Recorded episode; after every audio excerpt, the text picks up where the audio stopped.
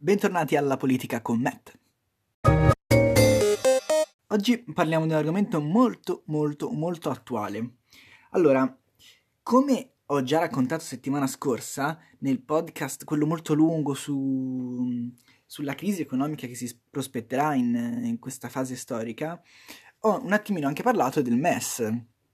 Anzi, ho abbastanza parlato del MES e ho cercato di di descrivere la, l'importanza di questo mezzo e soprattutto il valore che, che, svolge, comunque l'importanza che ha in momenti di crisi, come appunto quella che stiamo per affrontare. Ma dietro il MES c'è un altro grandissimo organismo che essenzialmente eh, lo coordina, che è la Banca Centrale Europea. Andiamo un attimino a spiegare cos'è, quali sono le sue funzioni e soprattutto quali sono le, le ultime vicissitudini di, di questo organo, anche perché ovviamente di fronte a, questa, in questo momento si è mossa per fare qualcosa. Adesso capiamo cosa. Allora, innanzitutto la BCE è un istituto eh, nato il 1 giugno 1998 e non è altro che l'erede dell'Istituto Monetario Europeo, che era nato con l'Unione Europea fin dai primi anni. La sede attuale della BCE è a Francoforte Tutta questa grande banca si divide in diversi organi, piccoli organi, che sono il consiglio direttivo, il comitato esecutivo, il consiglio generale e poi la, la presidenza, che in questo momento eh, ce l'ha la signora Lagarde. Allora, andiamo un attimino ad analizzare cosa fanno questi diversi organi. Allora, innanzitutto bisogna dire che i rappresentanti del, della BCE non sono scelti direttamente dai cittadini, ma sono scelte attraverso dei, ehm, dei, delle persone che, ehm, degli inviati, come mh, ritornando per esempio alle primarie democratiche, noi scegliamo dei, dei, politici, questi politici scelgono dei rappresentanti, rappresentanti che i nostri politici scelgono per rappresentarci nel governo europeo, in, nell'Unione Europea, questi qui poi sceglieranno a loro volta i rappresentanti della Banca Centrale Europea e che poi fanno parte di questi piccoli organi che sono il consiglio direttivo, il comitato esecutivo e il consiglio generale. Allora, cosa fa il comitato, eh, il consiglio direttivo?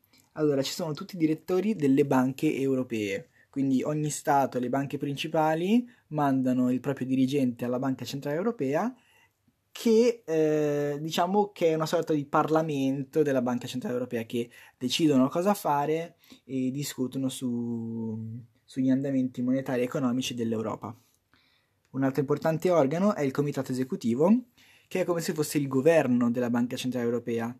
Se il, il Consiglio direttivo era il Parlamento, tutto quello che decide il Parlamento poi viene messo in pratica dal Comitato Esecutivo, che è formato dal Presidente e quattro membri che vengono scelti dai, eh, dai membri della Commissione europea.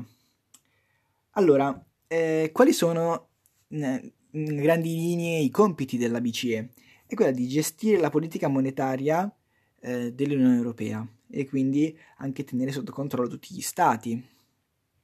Poi un'altra è quella di eh, quanto, quanta moneta emettere in uno Stato. Infatti ogni Stato ha la possibilità di stampare proprio fisicamente dei soldi, però questa cosa deve essere valutata e consentita dallo Stato centrale e quindi dalla BCE che poi dopo una volta dato il via libera, poi uno Stato nel, in proprio stampa i suoi soldi, e perché appunto ogni Stato ha la sua zecca di, zecca di Stato. Poi, secondo l'articolo 127, eh, la BCE deve anche controllare i, le operazioni di cambio valuta nelle diverse monete che circolano dentro l'Unione Europea. Quindi questa è una cosa un pochino più burocratica. Ovviamente ehm, il valore della BCE la troviamo nei momenti di crisi, quando è chiamata un pochino insieme al MES ad aiutare tutti quegli stati che sono in, in una situazione difficile dal punto di vista economico. E questo è stato molto importante nel 2008-2009, quando ci fu quella famosa crisi mondiale nata in America e poi dopo trasportata qua in Europa. In quegli anni la presidenza era di Draghi, che era italiano e di fronte anche alla crisi soprattutto italiana eh, si dimostrò molto capace nel cercare di sistemare la situazione. in grandi linee cosa ha fatto Draghi? Lui mm, era molto convinto che l'emettere tanta moneta nel mercato potesse aiutare gli stati. Infatti fu così, ma capiamo un attimo perché, qual era il, il pensiero dietro questa cosa.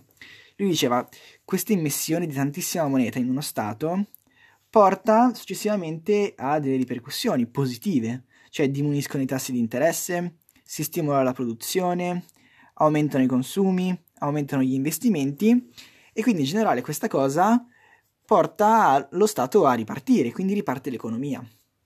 Ed è grazie a Draghi che appunto l'Italia o comunque anche tanti stati europei nel 2008-2009 sono riusciti a ripartire ehm, e comunque risanare in grande parte questa, questa grande crisi.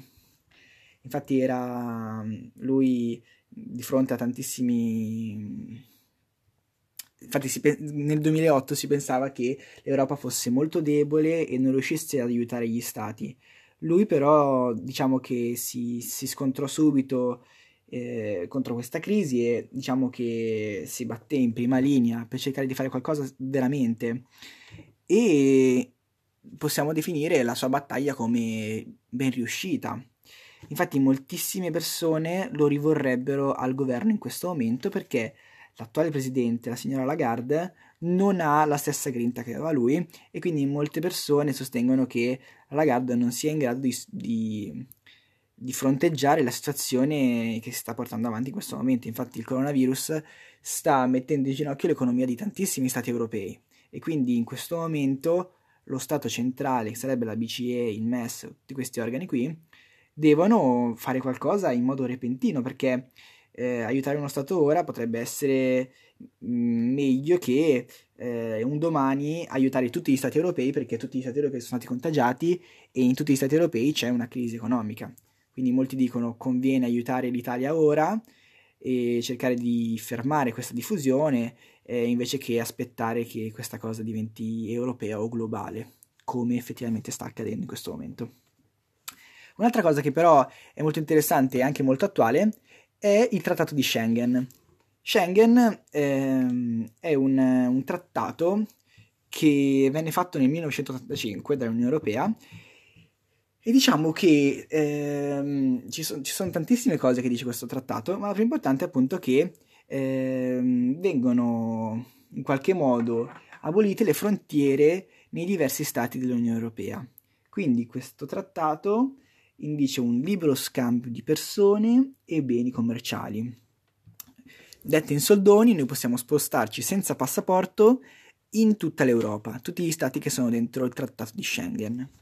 Senza passaporto, io posso andare a lavorare in un altro stato, senza visto, soltanto con la carta d'identità ed è una cosa rivoluzionaria perché ehm, si è fatto davvero un passo da gigante nel considerare l'Europa come un vero e proprio Stato unico, perché prima serviva il passaporto, quasi non ti sentivi a casa tua in un'altra nazione, mentre invece ora andare, andare in Spagna, andare in Francia non è neanche così tanto difficile, basta semplicemente una carta d'identità.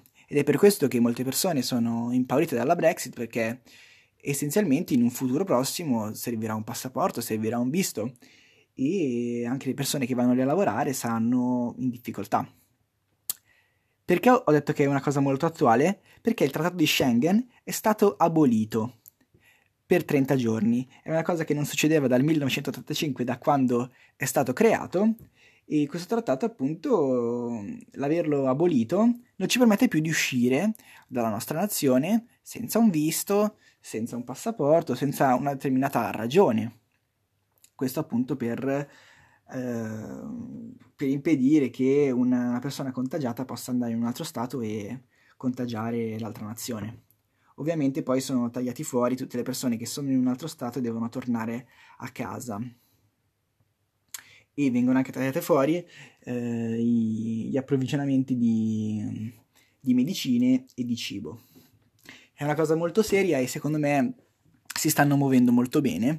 Ora vedremo un pochino cosa farà la signora Lagarde per quanto riguarda l'ambito economico, ma io sono molto fiducioso perché è un problema di tutti e quindi sarà, sarà impegno di tutti cercare di fare qualcosa per sistemare la situazione. Qui è Matt, ci vediamo domani. Ciao!